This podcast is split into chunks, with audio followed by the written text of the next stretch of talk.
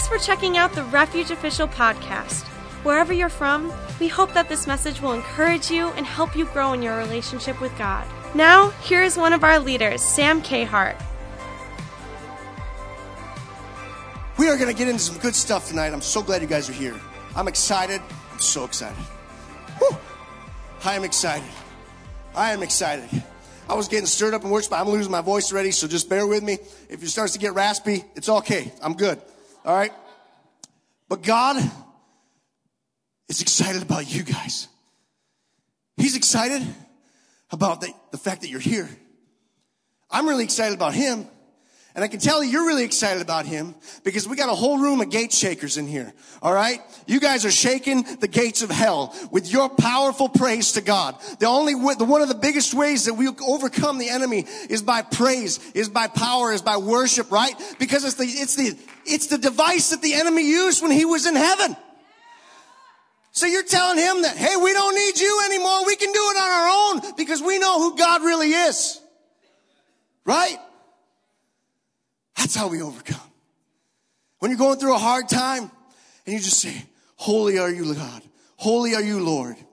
I know uh, a good friend of mine, his truck was breaking down. He was throwing money all over the place. And he was like, Holy, holy is the Lord. Jesus is good. Jesus is good. You could tell in his face and he was like, Oh God, why? But he was saying Jesus is good. And the reality of it is, in the, in the fact that he was saying Jesus is good, all of a sudden his truck didn't have problems anymore. How does that happen? Almighty God. It's through the praise of our worship. And sometimes things don't get better. I'm not going to sit up here and lie to you. Sometimes things do not get better. Sometimes the pain continues to ensue. Sometimes the hurt continues to get worse. Some of the best prophets were the ones that laid in pain because they had a place that they could speak from. Right? They had a place they could speak from. Sometimes when we endure good times all the time, we don't have a place that we can speak from. And I'm not saying that you want to endure hard times so you have a place to speak from. And I'm not saying that. Because thank you, Jesus, you haven't gone through some hard times. But I am going to warn you that they're coming. Because any child of God, anyone that is chasing God with everything that they have, is at some point or another going to run into the devil. Because he might not be worried about you but he's worried about everybody that you're going to affect. All right? All right. I didn't plan to say that, so hallelujah. I love you guys. I really do. I really love you guys so much. So good. I was, I was talking to a, friend of mine, Tyler, out in the lobby, and I was like, man, I was actually talking to him about something I was not even going to talk about tonight. And I'm like, whew, get me all fired up on the wrong subject. I didn't forget what I'm going to talk about. so, but I love you guys so much. And that was one of the biggest things he told me. He says, Your love and your passion will reflect and be transferable to the people you're talking to. And I was like, I received that. Because God is good, right? And that's not, I'm not talking about just me, right? The same goes for you guys. It's not about what we can do, it's about what He already did for us. And so it's that reflection, right? We're going to talk about reflection tonight. We're going to talk about going beyond the veil. Um, some of us might not know what that means. We might not know what the veil is. When you say veil, you might think, oh, it's the thing that's over the bride's face so you can't see her face. Well, that's true. That is a veil. Um, there's a lot of different veils in our life that I'm going to talk about.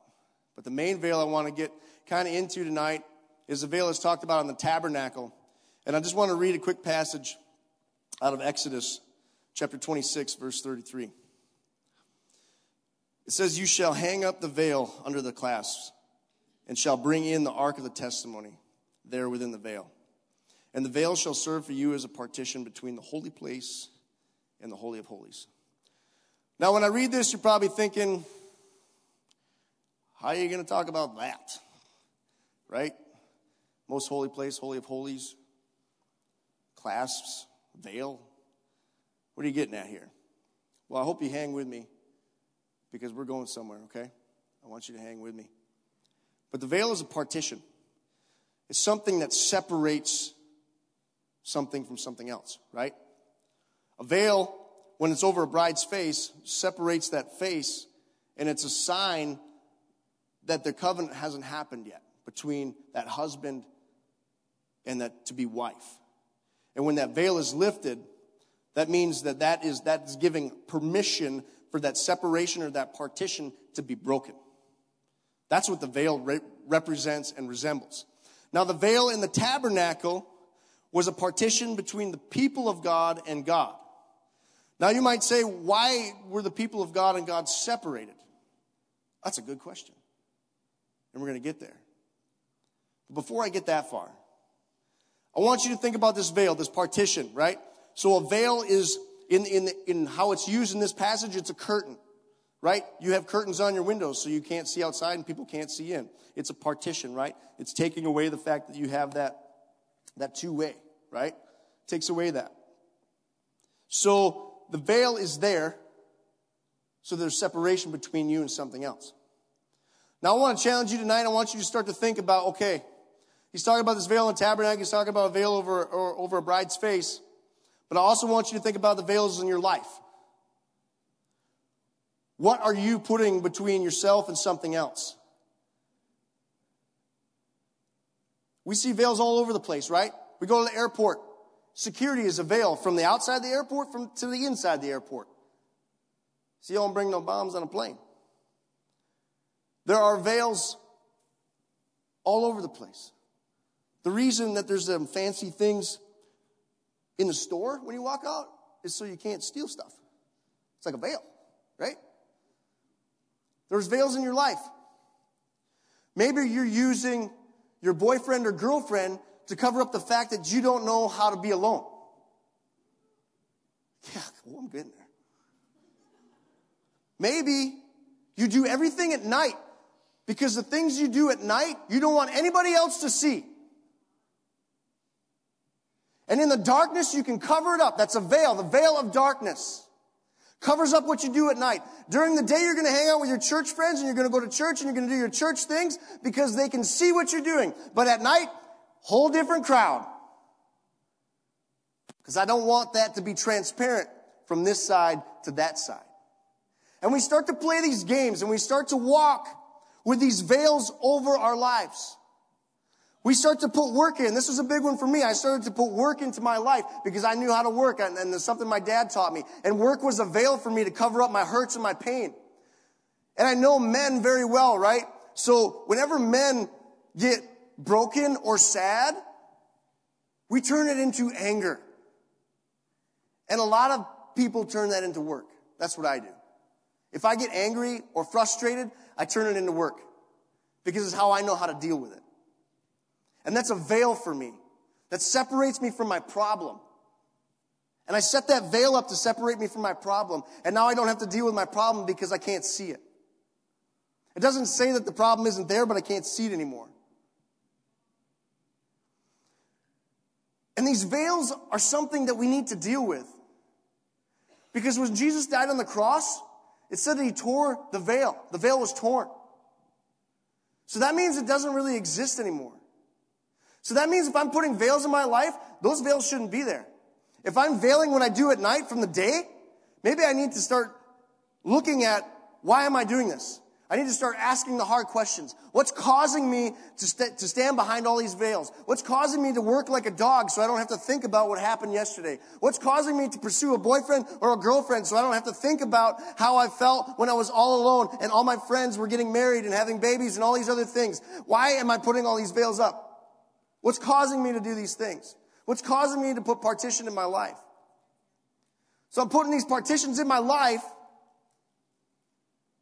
and we're covering ourselves up from the reality of what we have to deal with, right? So where do these veils come from? Do we start out this way? Is this something that's always been there? Why am I putting these things in my life? We have to ask ourselves these questions because if we don't understand why they're there, we're never going to be able to walk through them and get past them. All right? Let's pray. Dearly Father, Lord, I just thank you so much for the spirit that you have set in this room. I thank you so much for the angels that are camped all around this place. I thank you so much for every person that is here, Lord, that each ear, Father God, that is here needs to hear this word. Lord, I need to hear this word. And Lord, I pray that your spirit would come inside of me and pour out like rivers of living water, God. Use every word of your own and no word of mine, Father Jesus, Lord. Use these lips, Father God, only and those lips only, Lord, to spread your word, Jesus, Lord. Let nothing that I have to say come out, Lord, but let only your words come out. And Lord, I pray that your spirit would fall so heavily in this place, Lord, that you would, you would show revelation to those that need revelation, Lord, that you would heal those that need to be healed, Lord, that you would drive out every devil and demon, Lord, that needs to be driven out. And Father God, Lord, I pray that it wasn't just a veil in the temple that you tore down, but the veils that are set up in this room this morning are coming down in the name of Jesus Christ. And we thank you for that. And we declare it in Jesus' name. And they all said, Amen. Hallelujah. Why do I have veils? In the beginning, God created the heavens and the earth. In the beginning, God created man, right? He created these heavens and these earth and he created all these things so nothing had to be created again. Everything he created had a seed. So that meant that that seed would reproduce another seed. So God is really smart, right? He's like, I only want to have to do this one time. So we think about how we always build tables, right? We build one table and we kick the leg out of it and like, oh, I build another table. Man. But God was like, I'm going to make tables that can make their own tables. Right? It's true. I mean, maybe not a table, but, you know. Every plant has a seed, reproduces. You think about us, God created man one time. He created man one time. You say, well, he pulled, but he created Eve, so that's two times. But he pulled Eve out of Adam. One time. One time. It's a seed. There was a seed there. It was a seed. He created everything to reproduce itself. He created every, everything to be good. So this is cool, right? So in the beginning, God created all these things, right? And then he says, he didn't have anybody to praise him yet because he didn't create man yet, right? And so it was good. That was his praise. He was praising himself. It was good. So he didn't know, don't need us to praise him. He's like, he saw what he made. He's like, it's good. right? But he loves us so much. He's like, I don't want somebody that can love and somebody that can love me back. And so he creates man in his likeness and his image, and he creates man in the beauty of himself. And man is put in the garden and he is clothed with the glory of God. He's clothed with the glory of God. He's transparent. It's like God is looking in a mirror. He's seeing his creation, and his creation is reflecting his glory back to himself. So he's seeing himself in his creation. In our likeness and our image, I have created them. So he's seeing himself. He's understanding himself. And then in the garden, he puts him in the garden and he gives him dominion over things because God has dominion over things, right? So he, man is created in his likeness and his image. So now man is going to be dominion over all the earth. He's going to name all the animals. He's going to do all these things because we're creating his likeness and his image. And guess where the table came from? We created it because we have the characteristics of God. Because God created us in his likeness and his image. We're, we're creators.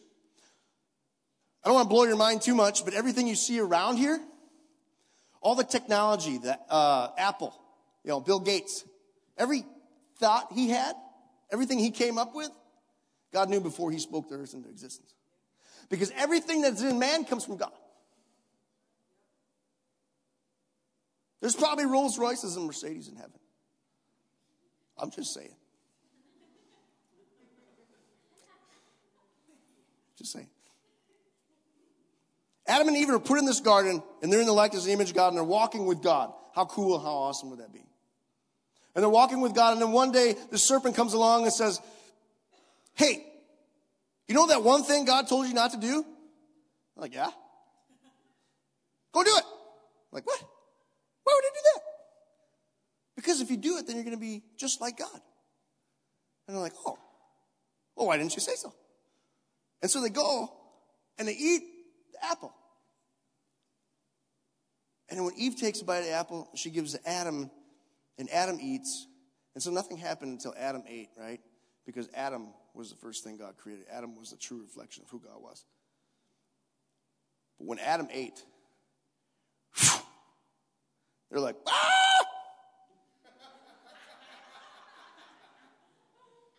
What's that? They could, they could tell, they could see. They're like, I think you're naked. And she's like, I think you're naked. And they're like, oh man, we gotta cover up. And so they go. This Bible is good. This is only three chapters in. Tell you. But they go and they cover up with fig leaves. Now, I'm just going to throw this out there. This is the first veil in the Bible. They try to cover up themselves because they see themselves physically. They no longer see themselves spiritually. Because when, when sin came in, their spirit died. And all that was left was the flesh.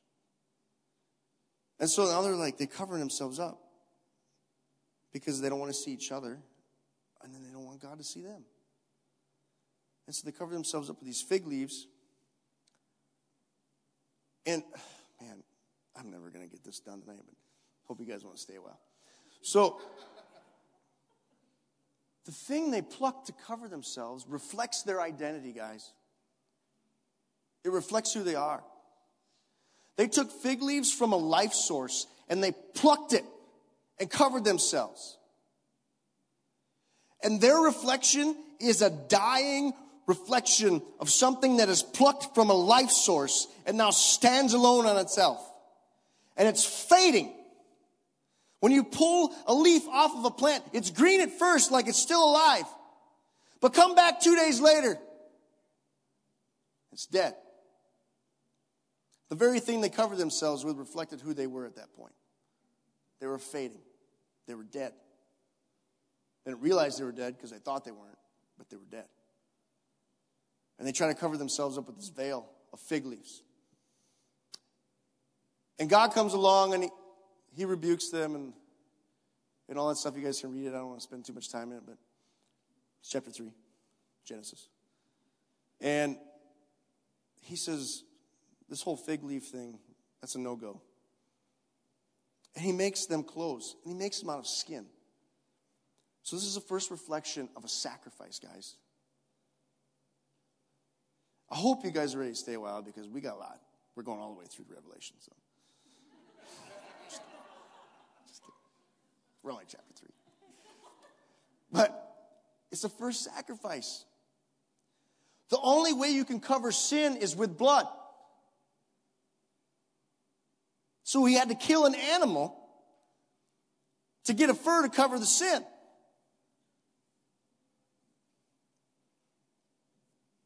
Veil number two. This is the veil that God put on.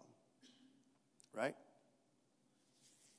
And so now we see there's a separation, right? There's a separation between God and them because they no longer reflect the glory. And the, the place that they were set in, the place of Eden they were set in, they couldn't stay there any longer because there was a tree of life that was planted in that garden. And God said if they, if they've eaten of the tree of knowledge of good and evil, they've become like us. And now if they eat of the tree of life, they will have eternal life. And God was already dealing with Satan at this time and had tossed him out of heaven. And he didn't want to have to do that with his own creation. So he removes them from the garden, and they're separated from God. And we see this separation last throughout the Bible. And we get into Moses' area, and God kind of visits here and there from a long ways away, right? So it's a lot different than God walking in the cool of the day of the garden and, and walking with each other. God right next to you, talking, laughing. Wow, you look really good today. He's like, yeah, you don't look too bad either. You guys are pretty good. When he made when he made man, he said, "It's very good." I'm telling you, he did. And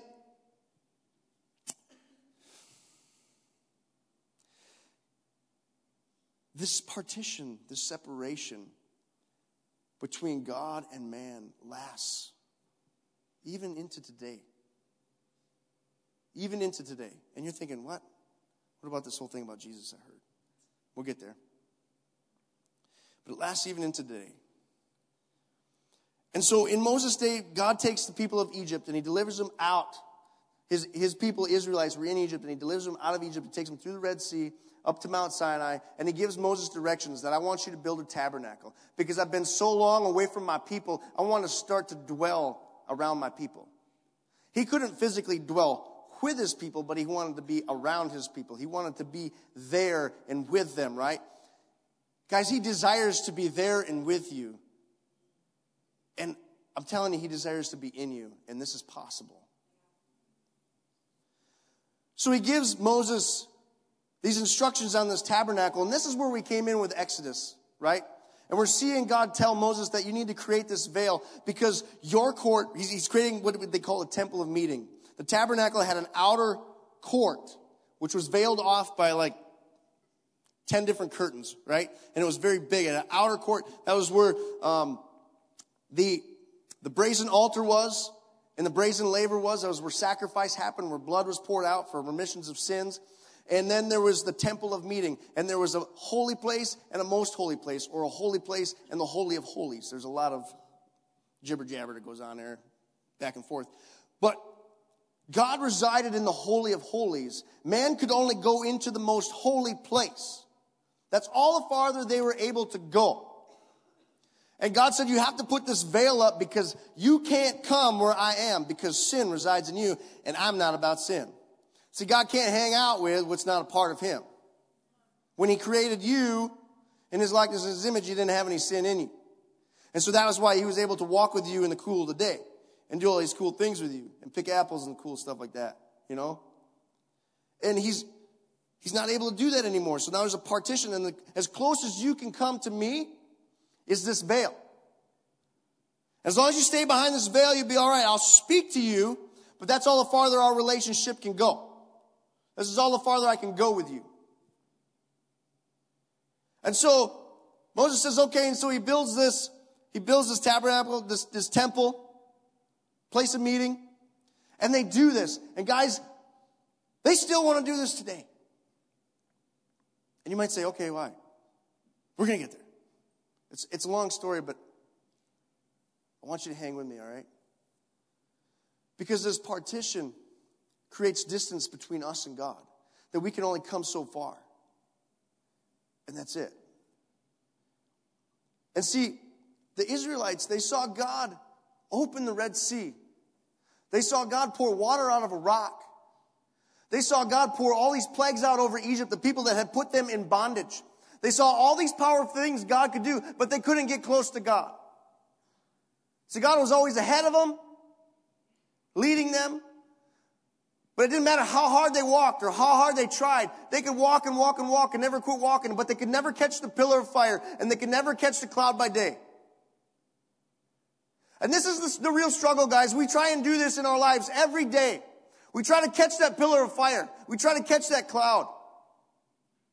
Because we're saying, well, maybe if I do this better, maybe if I do this better, maybe if I worship harder, maybe, maybe if I work harder, maybe if I talk to more people about Jesus, maybe I'll catch that cloud.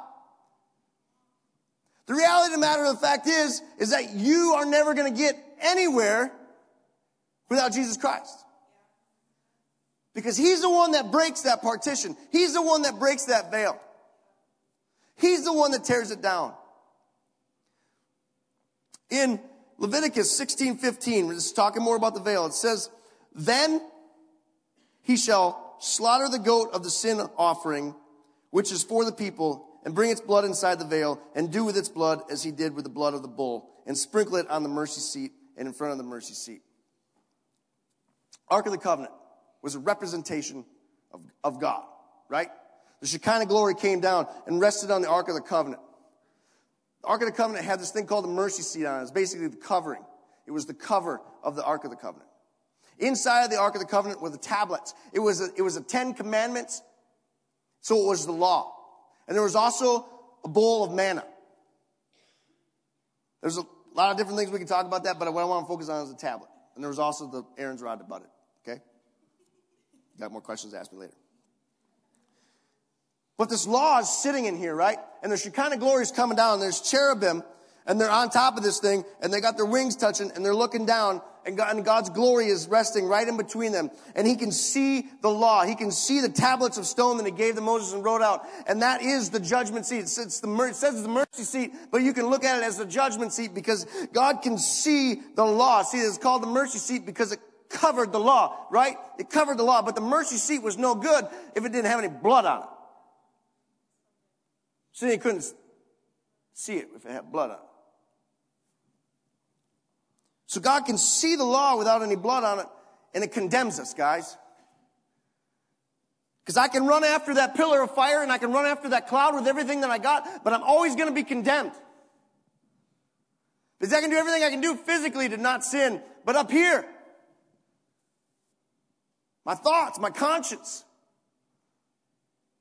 is one of the biggest things we struggle with. This is the thing that's causing depression. This is the thing that's, that's bringing suicide. This is the thing that's telling you you're not good at your job. This is the thing that's telling you that you need a boyfriend or a girlfriend. This is the thing that's telling you that all the world tells you you need, you're trying to go after. You might say, well, my body's telling me yes, but my mind's telling me no. But the fact of the matter is, the mind is the one that makes a choice. Okay? Man. Let's go to Hebrews 9, 6 through 10. We got to start moving. It'll be a while. it says, Now when these things have been so prepared, the priests are continually entering the outer tabernacle, performing the divine worship. But into the second, only the high priest enters sins of the people committed in not without taking blood, which he offers for himself and for the sins of the people committed in ignorance. The Holy Spirit is signifying this that the way into the holy place has not yet been disclosed while the outer tabernacle is still standing, which is a symbol for the present time. Accordingly, both gifts and sacrifices are offered, which cannot make the worshiper perfect in conscience. Up here, right? We just talked about that. It's up here. Since they relate only to food and drink and various washings, regulations for the body imposed until a time of reformation. Everything that the priest did, so a priest could go in once a year, beyond the veil, once a year, this partition, one guy, once a year. And he would go in and he would take the blood of the sin offering and he would sprinkle it on the mercy seat and that would cover the law. So he wouldn't be condemned for a year. But see, the problem was is the, is the blood ran out of power. It dried up and it, it ran away. And the pure blood of an animal was never enough to continue to cover the sins of the people. Because they came in with a sin offering, with a sacrifice, basically how we come to God and say, God, I'll never do that again. And they put blood on the, on the mercy seat.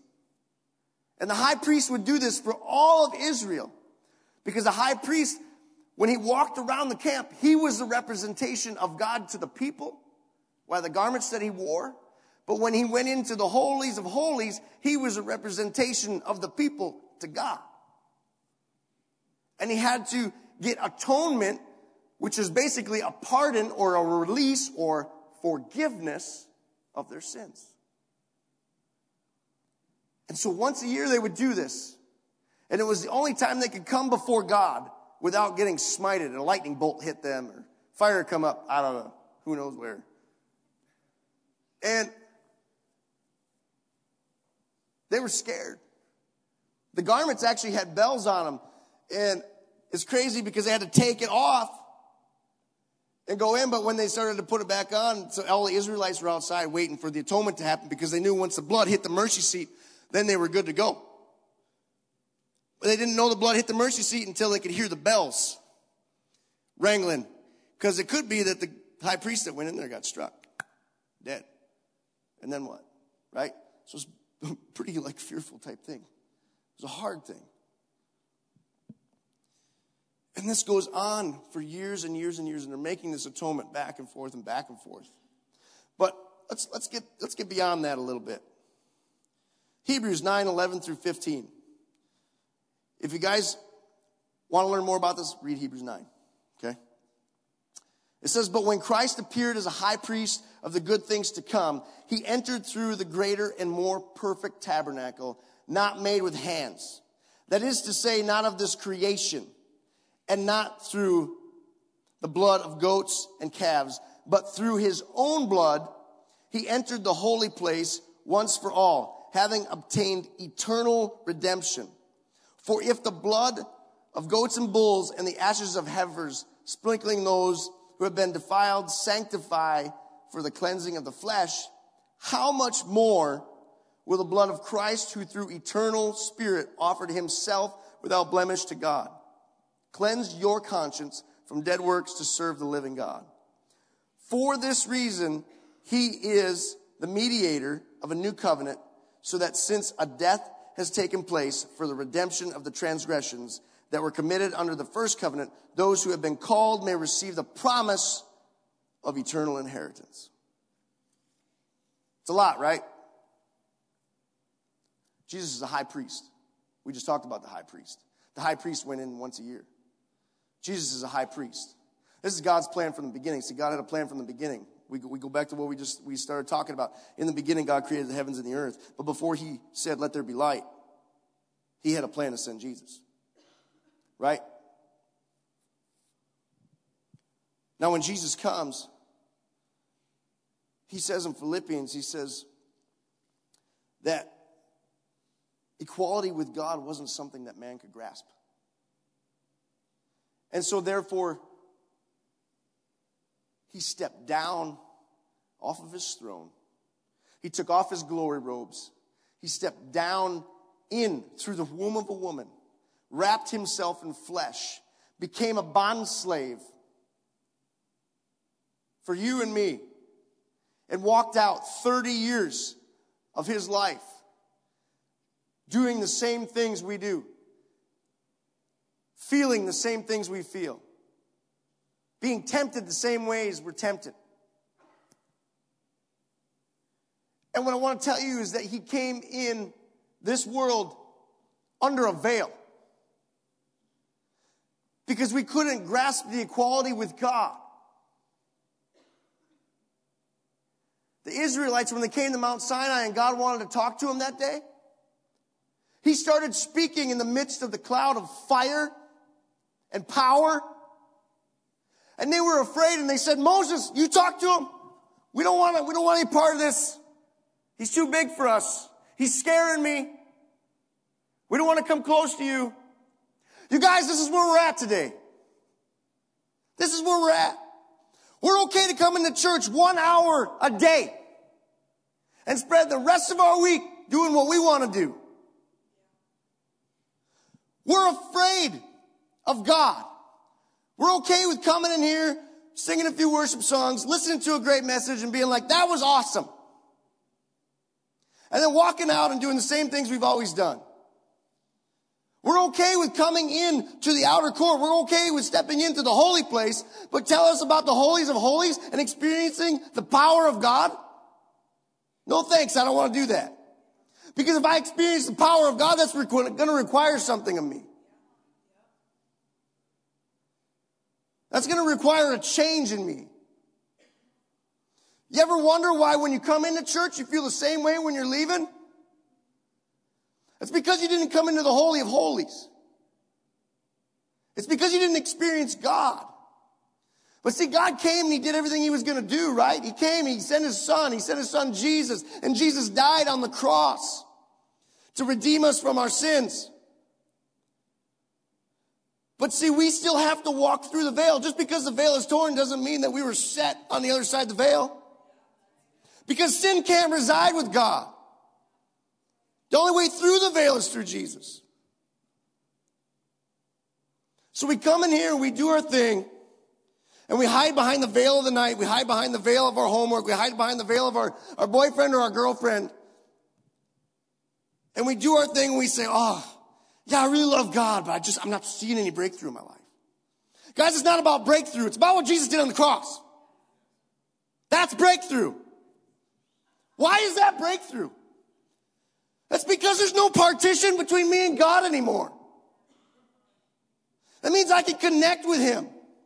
I can touch him. I can feel him. I can talk to him. I can reflect the glory that he's showing me. It's huge. People say to me all the time, oh, I love your worship. I love how you do this. I love that. It, that's not me. I'm in the Holy of Holies. And I don't like coming out. I'm going to tell you right now, I come out. I don't like it. I don't like it. So when I come out, I'm pretty quick to turn around and go right back in. Because I know where freedom is. Freedom is in Christ. Freedom is in the blood. He's what tears down the partitions. We walk in to experience God, but we're only willing to go so far. I don't want to sing because I'm afraid of what people will think. this guy. My wife is back there going, I don't want to lift my hands because it feels weird. This guy. I can tell you guys, when I was young, this is how I started out in church. I started out in church saying, Yeah, I sing in my head because I can connect with God better that way. And, you know, I feel, I feel God in my head. And I would do that. And then one day I was like, you know how the beat gets you? And you're like, I can't keep a beat, so don't pay attention. but I started singing out loud a little bit, and I was like, oh, I kind of like this. This is kind of nice. I started to get a little bit more, right? And so I started to sing out loud a little bit more. And I was like, okay, I'll sing out loud. Because this is, what was reflected to me is men don't sing, men are hard, they don't cry, and we're big and we're really, and, you know, we're supposed to reflect this image. Because that's what was reflected to me. So that was my identity, you know. I was trying to reflect what my dad wanted. And so I'm thinking, okay, I'll sing because I'm connecting with God. That's it, God. Not raise my hands. This is my conversation. You got to be real with God sometimes, right? And so I said, God, I'm not raising my hands. Like, okay, don't raise your hands. Then. It's a choice. He's not going to make you do anything. It's a choice. Then one day, I started having an experience with God where He was talking with me, and I was like, okay, I'll give you a little bit, God. And so I, you know, I think, I think Michaela, Michaela Malik calls this the TV holder. There's a lot of names, I guess, out there. You have to talk to her about that. But I got there. It's like, okay, God, this is it you know, put my hands up. Maybe, maybe, maybe somebody wants to hold hands with me and they just don't know it. So I thought, well, I'll give them. But you know, this is where we're at, right? This is how we feel, right? We're being real, right? And then it went a little bit farther. I was like, okay, God. I don't know what this one's called, but maybe somebody can help me out. But I was like this. Half mast? All right, half mast. Pastor's got them all down.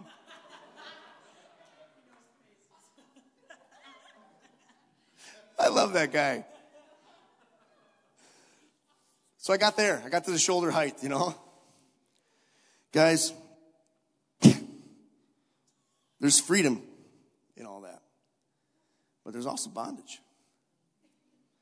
Because let me tell you what, when I went from half mast to full mast, That's when there wasn't bondage anymore. What do you do when somebody pulls a gun up and points it at you?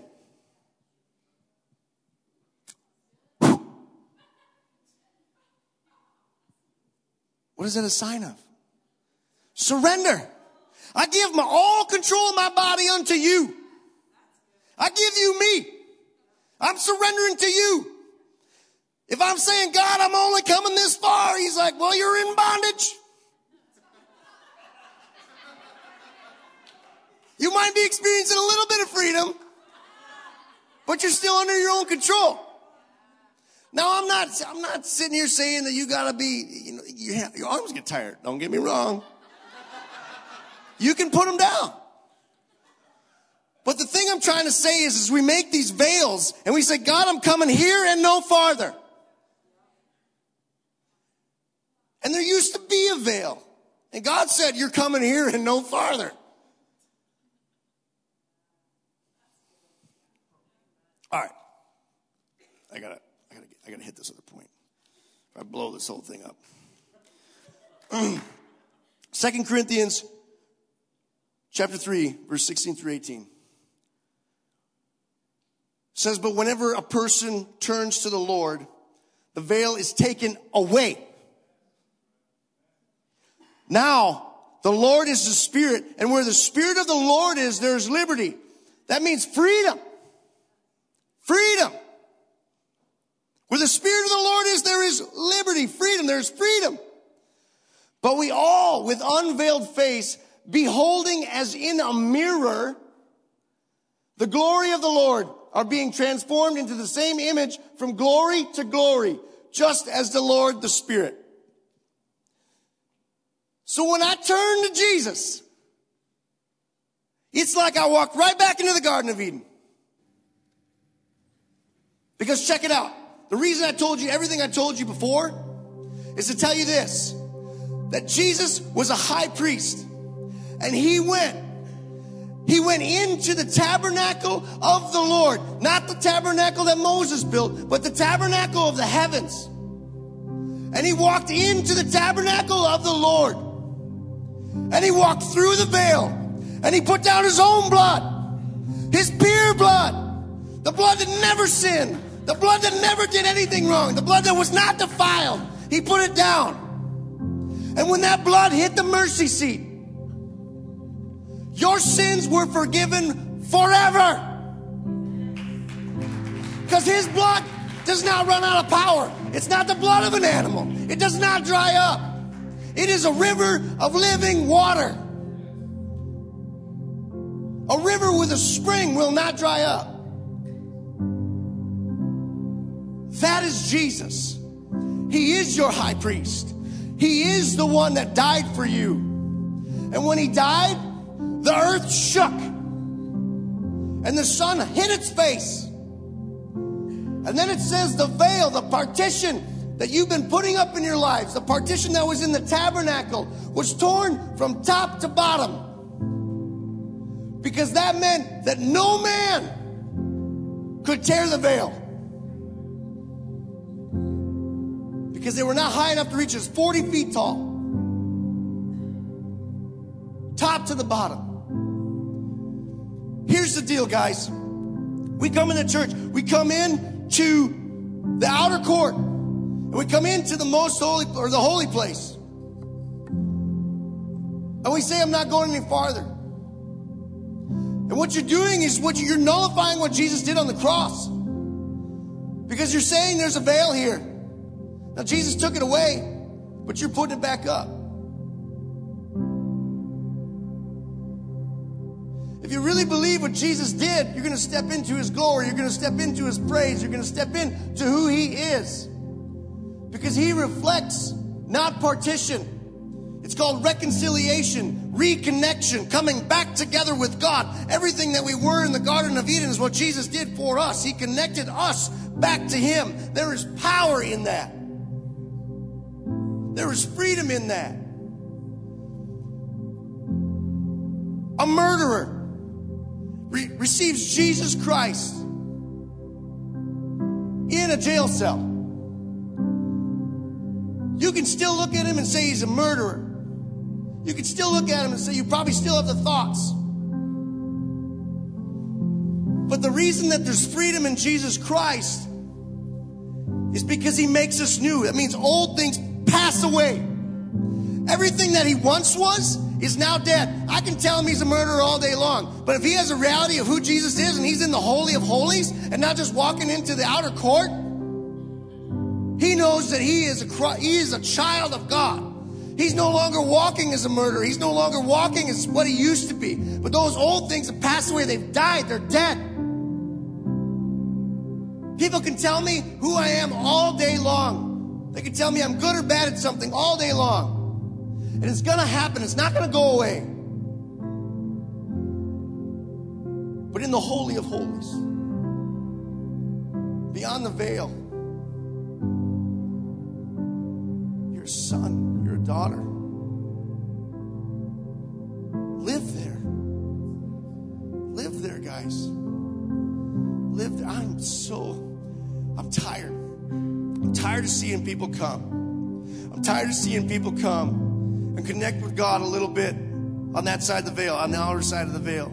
Understand, wow, God's really, because His glory, the veil is torn, right? His glory goes beyond where the veil was. And it will draw you in if you're willing to go.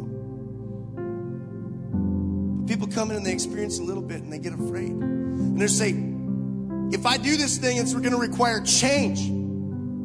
It means if I go into the Holy Holies, the only way I can go into the Holy of Holies is if I have that desire to change. Don't get me wrong, you don't have to change right on the spot, but you better have a desire to change or you won't be in there long. Jesus took down the partition so that we could go in. His blood does not, it doesn't run out of power, guys. It does not run out of power. I want to read Hebrews 4 14 through 16. It says, Therefore, since we have a great high priest who has passed through the heavens, Jesus, the Son of God, let us hold fast to our confession our confession of faith, our confession in Jesus Christ. If the world is getting you down, if you feel like you're not in the holy place, confess who Jesus Christ is, and He'll bring you right back in. Because it's powerful stuff, guys. Who He is, when you receive Him, that's who you are. Substitution. He took your identity, and you now have become Him. When God looks at you, He sees Jesus. It's the only way that we can go beyond the veil.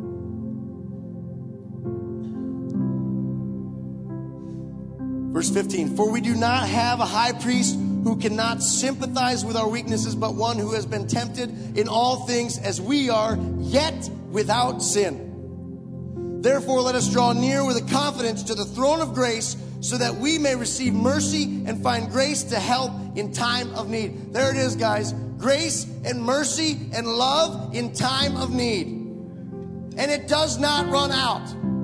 There is no glass. The, oh, I use a little bit. Oh, use a little more. Oh, it's getting lower. Oh, man. No. It doesn't run out. Ever.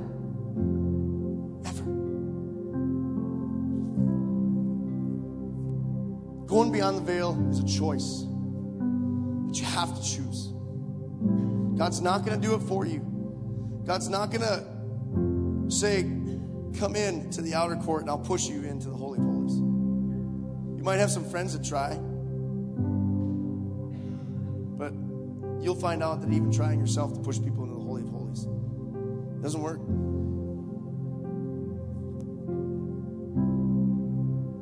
Where are you at tonight?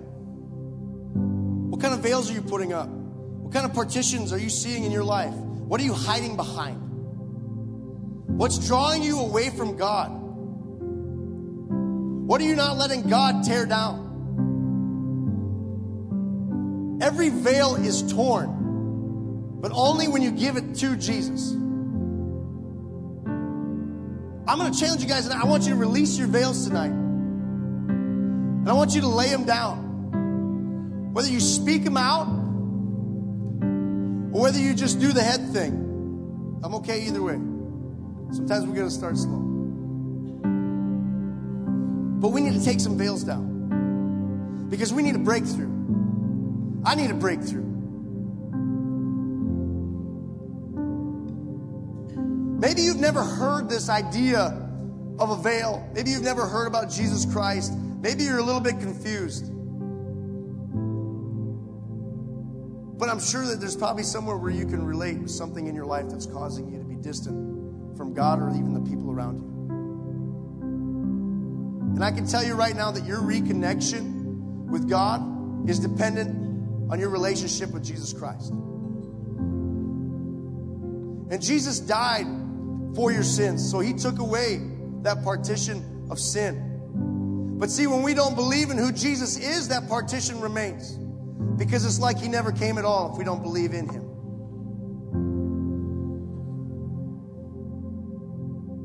So you might be feeling tonight a little pull on your heart. You might be feeling tonight that you need to get rid of some veils. You might be feeling tonight that, man, I've been coming to church, I've been going to all these super awesome events, and I'm just, God, I'm just not getting a breakthrough.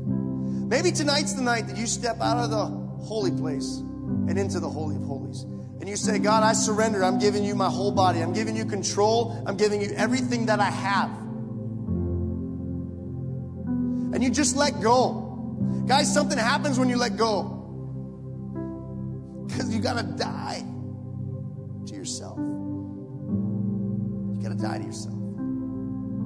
Stand up. I'm going to challenge you guys tonight. Sometimes the best reaction to a challenge is to do something. Maybe you step to the seat next to you and you say, Well, I'm not going to stand in front of the one I was sitting in. Maybe you get out of the row you're in. We got some extra room here today. Maybe you get out and you start talking to God. Maybe you get down on the altar. Maybe you pray a prayer that you haven't prayed in a really long time. Maybe you pray to God for the first time tonight. But I'm going to challenge you do something. Something for God, not for yourself. We've got to be done with this selfish mentality. God will never move in a selfish world. But if I give up my own desires and wants, He can come in and give me His. Hallelujah. Close your eyes.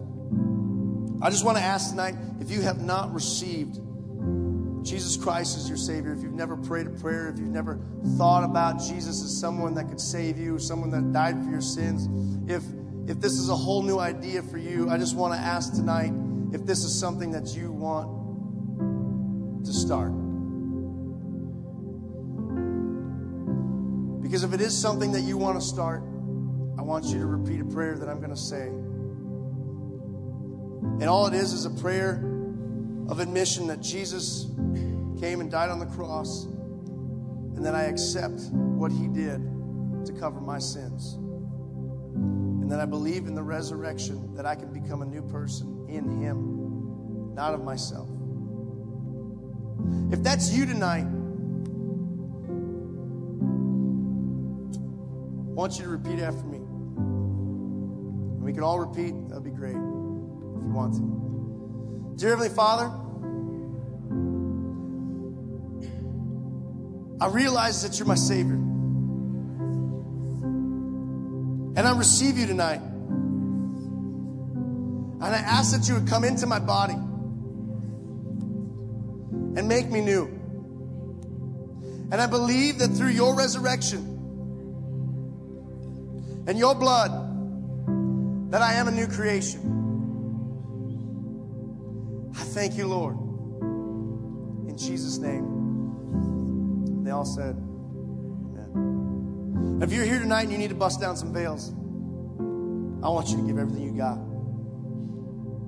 want you to let it go. Whether you just worship God, whether you just praise God, whether you get out on your knees on the altar, whatever you want to do, break those veils. We are going to enter into a time of worship, and this is a time where you can come before God and be real.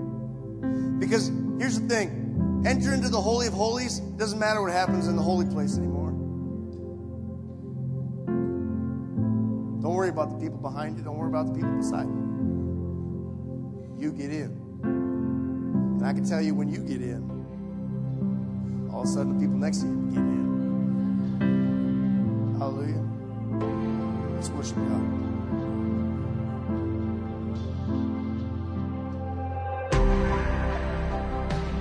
Refuge, we believe all people matter to God. Thank you so much for listening. If you would like to connect further with Refuge, feel free to go online to wearerefuge.net or on social media at We Are Refuge.